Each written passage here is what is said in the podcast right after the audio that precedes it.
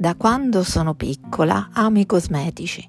Per questo motivo una mia cara zia mi aveva regalato un libro di bellezza ricco di consigli e illustrazioni che ancora conservo gelosamente.